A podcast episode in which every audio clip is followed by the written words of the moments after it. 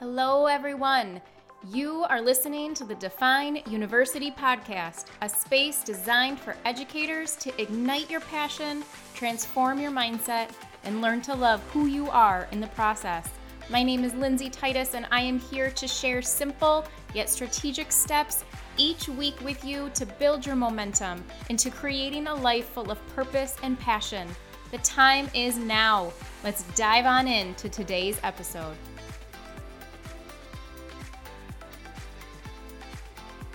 Welcome back, everyone, to another new episode of the Define University podcast. In this week's podcast, we're going a little personal. We're gonna, I'm gonna share part of my story that um, I haven't honestly really shared too, too often. Um, but for whatever reason, I feel called to share it. Um, maybe it's because it's it's a story that I'm seeing play out day to day in my in my career as a behavior specialist.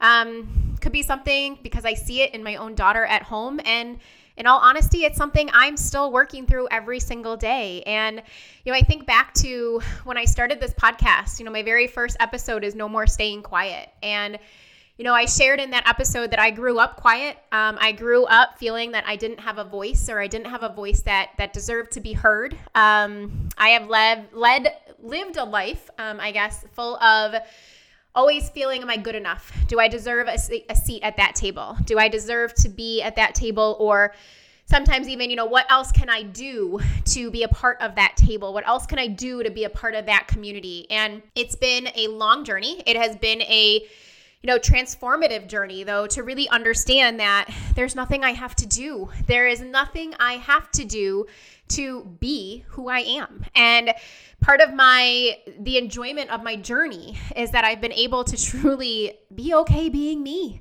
and, and love who I am in this very moment, and understand that who I am today is exactly who I'm meant to be. And those words that I speak are not cliche. Those words that I speak are not cookie cutter. They are truly how I live my life, in that there's nothing I can do to, to live a life that I want to live. But it simply gets to be that I, I get to be who it is that I am in this moment, who it is that I get to be. And sometimes that person, even though I have a lot to say, even though I have things to share, sometimes that person still likes to be quiet. Sometimes that person still likes to be reserved and alone and shy. And those are not bad things. And I think for a long time, and you know, now at thirty-six, I'm really starting to get a sense of what all of this gets to mean for me, and that it means sometimes I am quiet and sometimes I'm loud, and it really depends on context and situations and what's going on for, you know, who I show up as. And I think that's the beauty of life, is that we get to decide who that person gets to be, and not let someone else get to decide who I'm showing up as. See, nobody else is me. Nobody else gets to define who I am. And yet, when we label students as the quiet one, the aggressive one, the biter, we've predetermined who that student is going to be. And I lived that for years. I was the quiet one, which is why this episode is called Don't Give Up on the Quiet One. Because I want to, I want to hopefully, my goal today is to shine a light on what might be going on inside that student that is quiet, inside that student that is shy, inside that student that is reserved. But please know and understand, I am sharing my perspective. I'm sharing my lens and my experience, and not anyone else's. And again, the goal being to truly understand that quiet is okay. And to not give up on people, to not give up on students because of a, of a predetermined label that we have given to them as the adults that are working with them. And so what I want to start with, and this is actually, it's a part of one of my favorite trainings that I give, and it's really has to do with breaking down your own behavior bias. And I'm going to give you a little, a little sneak peek. This is an activity I do in the beginning of that training. And up on the screen, if you were sitting in front of me, or if we were on a virtual training and I was and I was sharing this with you as an audience member, you would see two people up on the board. You would see two lists. You would see person one and person two. And person one, it says A student, ninety percent average in all classes, rarely late or absent from school, secretary of student council senior year, year-round athlete, attended state championships as a top-ranked athlete, early acceptance into college of choice. And then you would see person two, And that one states, tired in school after putting brother to bed for the third night in a row. Started taking antidepressants at fourteen years old. Started cutting her arms and legs at sixteen years old. At least one panic attack per day through college. Swearing and yelling are daily occurrences that she is aware of. And then I go on to share and to, to express that both of those people are me. Both of those people are who I am. And so when I was quiet in school, it wasn't because I was lazy or didn't know or didn't want to engage. It was because I was doing the best that I could to be present, because I was exhausted, because I was so confused on things going on in my external world that I had no control over, but felt that I should have control over all of them. I felt that I needed to take care of my younger brother. I felt that I needed to be the glue that was going to hold my family together, because that's all I knew to do. I was a fixer. I was a people pleaser. And if people around me weren't happy, I made it about me. And I made it about something that I must have done wrong, that I didn't know what to do. And so I remained quiet, because simply understanding all that the world was around me, that was enough for me. That is all I could do. And so I kept my head down. I looked down. I did well in school because that is something I could do. And my hope was that if I did well in school, the people around me would love me. And people would see me for something other than what I was. Because what I was, I didn't love. So how could somebody else love me? I was so far trapped in my own body that I didn't know what to do. And so when I hear people talk about students that are quiet and they immediately then follow up with, well, they just must not want to do the work. They're not motivated. They're lazy. They don't care. I have to bite my tongue for a split second, because otherwise I'm going to say things in a way that's not going to be heard. But hear me now, that is absolutely not true. They are being quiet for the same reason that some students swear and some students hit and some students kick, because that is the best option they have in that very moment. And I have been doing this for long enough. I've been doing it as an educator for fifteen years, plus my own experiences. I can confidently say that is accurate and that is true. See, when people are quiet, it doesn't mean they don't care. It means that something else is going on. And until we ask that question, until we can say, hey, I've noticed you're, this, this is what's going, this is what I think's going on. Tell me, I, I noticed you're quiet. Is there anything that, that you would like to share with me? I, I wished for those days that a teacher would pull me aside in a way that, that I didn't feel like they were, they were out to get me or that they were mad at me, but that they simply wanted to find out what was going on. Until we invest our time to create that trust and safety in each and every student, they're not going to open up. Why would they? Right? I was having a hard enough time trusting and feeling safe in my home and between my four walls of my home. I, I didn't feel that way at school. I put on the first, the facade. I I could fake it really, really well. But I the, the sheer thought of speaking my voice brought panic. And that panic attack would overcome that. What if I'm wrong? And sometimes it was even, what if I'm right? I did not want the spotlight on me. I did not want people shining the light on me. I wanted to simply be hidden. I did not want to be seen. And because as soon as I thought, and this is how crazy it gets to be, as soon as I perceived that somebody might be looking at me, the tears started flowing because I couldn't even handle looking at myself. Well, then the tears started flowing and then I would lose control. So then I would have to leave. And so sometimes it was just easier for me to leave before the tears came, which means I went to the nurse's office quite often. I would go to the bathroom in almost every single class because that was my safe spot. That's where I felt that I could at least be me and I could handle the panic. And I and then I think the point to remember is we as the educator, we won't know why until we invite conversation. And also know this is not going to happen overnight. It's not going to happen in one conversation or two or three. It happens over time. But I will say that there were some people in my life that one conversation truly drastically changed things. And why? Well, it's because they spoke to me in a way that nobody else had. See, everybody else had started the conversations with you need. You need to participate more, Lindsay. You need to raise your hand. You need to share what you know with the class. You need to stop being so sensitive. Yeah, it it's one of those moments where you're like, but but how? Right? Everything was put on me. Well, trust me when I say I already put enough pressure on myself. I didn't need now the added pressure of my educators, of my teachers being upset with me because I wasn't doing something to their standards, to their predetermined standards. So when those conversations happened that that did shift pretty quickly, it was things they were said to me like, I loved that you were smiling today. I loved that you were here today. It wasn't about what I didn't do. It was about them seeing me for me. See, and here's the here's the interesting part. I grew up in a home where everything I needed was provided. I, I didn't have to worry about money. I did not have to worry about food. I didn't have to worry about, you know, having a safe home. I, I was that, you know, that at sixteen, I was, you know, my my present for my birthday was a car. And and you know, I'm stumbling over my words saying it because that that guilt is still there. That guilt of knowing like I was given every single thing and yet I still was challenged. And so it, it reminds me to remind you that what we see is only ever half the picture. We never see the whole thing because I can't see somebody else's perspective as they're seeing it. I might see it after the fact when we've had a conversation, when we've talked about it. But I can't know someone else's perspective if I haven't yet spoken to that person. I can only know my perception and my understanding. I was provided for in every sense. So from an outside perspective, it looked like I had the best life. And in many ways I did, except for one. Except for this, this feeling of safety or this lack of feeling of safety because I was surrounded by addiction and mental health challenges from the time I can remember. By fifteen, it didn't faze me to have to call nine one one to have a family member supported.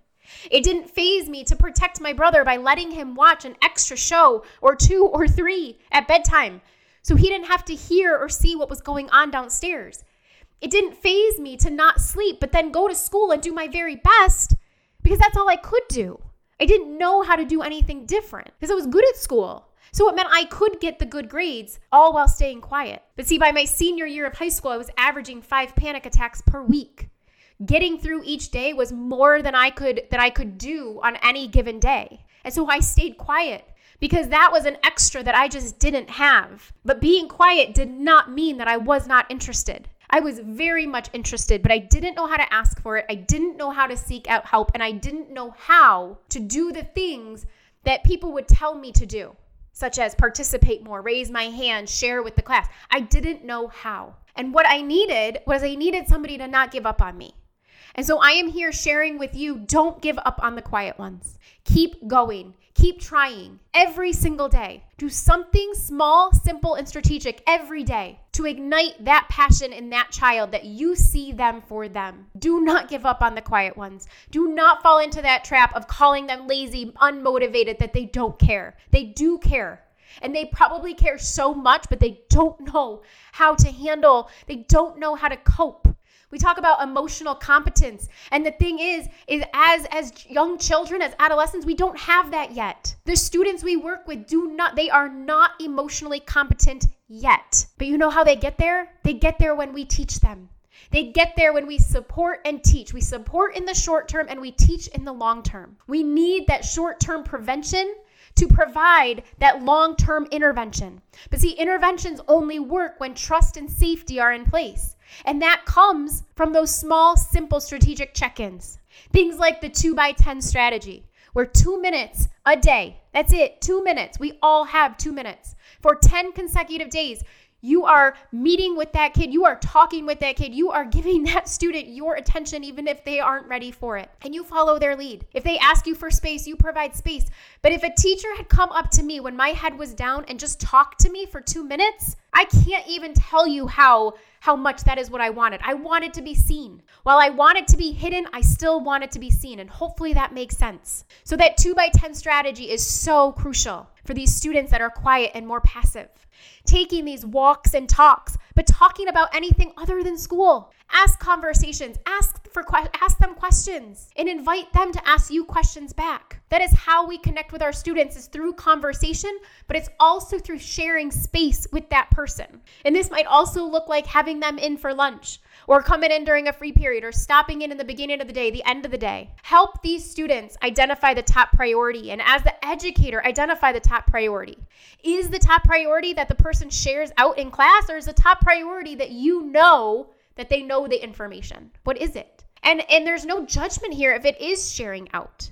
There's no judgment if it is helping them find their voice, but please just recognize that sharing their voice may not be a verbal voice. It might be written, and it might be artistic. It might be through music. How do they show share their voice and show mastery of the content? What's the priority? One of my favorites too is being an ace when you're interacting. So you're going to acknowledge them by first name. Let them know you see them for them. Know their first name. Know how to pronounce their first name. So that's the A. The C is to compliment. Give them a compliment about something, anything. So often, so many of our students assume something negative when a teacher is coming to them because that's all the feedback they've ever gotten is what they aren't doing yet, what they've done wrong, or what they need to do in the future.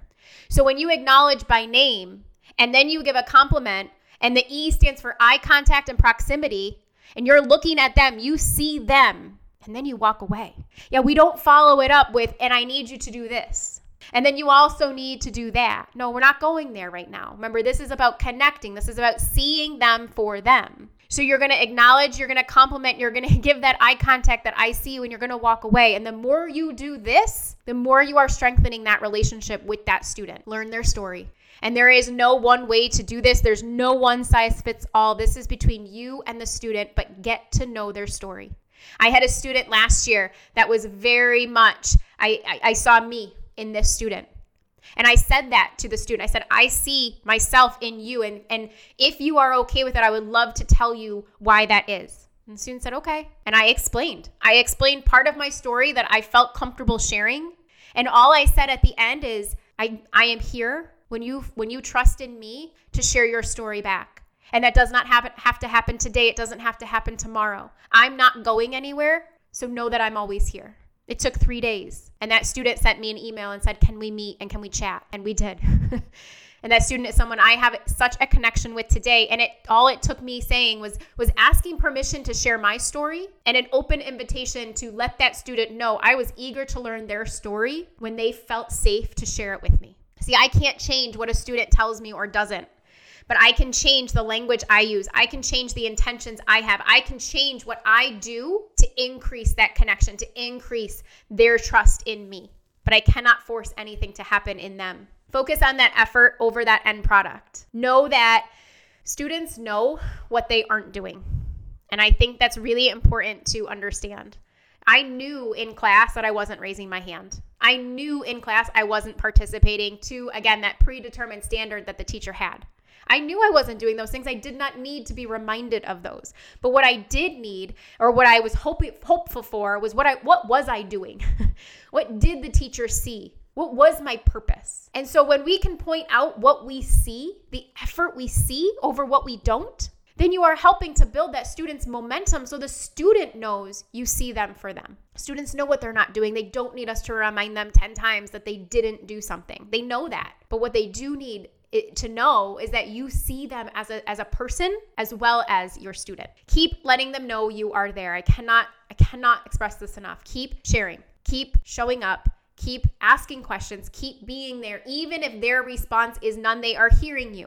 As somebody that lived this life for t- For decades, they are hearing you. I can promise you that. They are hearing you, and they are just waiting for that moment when they are ready to crack that smile back to you, or to say thank you, or to look at you with tears in their eyes saying, I don't know how I would how I would have done this without you. Keep showing up and find ways to communicate that work for them. We live in a, in a day right now where technology is at our fingertips. I work with so many students right now that They, the way they communicate with teachers or with staff that they need is through Google Chat. They will have, they will be in class focused, but they will be having a Google Chat conversation with the social worker, with the psychologist, sometimes with their parent, because that is what's keeping them there. So who am I to predetermine who they can and cannot talk to and when and where that can happen? Instead, remember, short-term prevention, long-term intervention. That student has a pretty solid coping skill that works for them. And so I think what I what I hopefully is coming out of here is we've got to let go of these predetermined notions that we have as educators. And we've got to look at the students in front of us and say, how do I connect with each and every one in a way that's going to work for these students? And yes, that can be hard. And yes, it can be complicated, but it is oh so worth it. And as somebody that grew up quiet, and as somebody that doesn't want to be quiet anymore unless I'm choosing my quiet time, I'm here to tell you, don't give up on the quiet one. They want to be heard. They want to be seen. They just may not be ready. Don't give up on them. And they're going to keep, they're going to keep showing up the best that they can, and trust in who you are as the educator. But let's not give up on them. Thank you so much for tuning into this episode. I know this episode is a little bit different than, than some of my episodes before, but like I mentioned in the beginning, this is something that has been on my heart, on my mind for quite some time. And so I, I thank you for, for listening and for, you know, being that, being that, that cheerleader, that coach, that champion for the students that we work with, including the quiet ones. Thanks everybody. Until next episode, have an amazing week and we'll talk soon.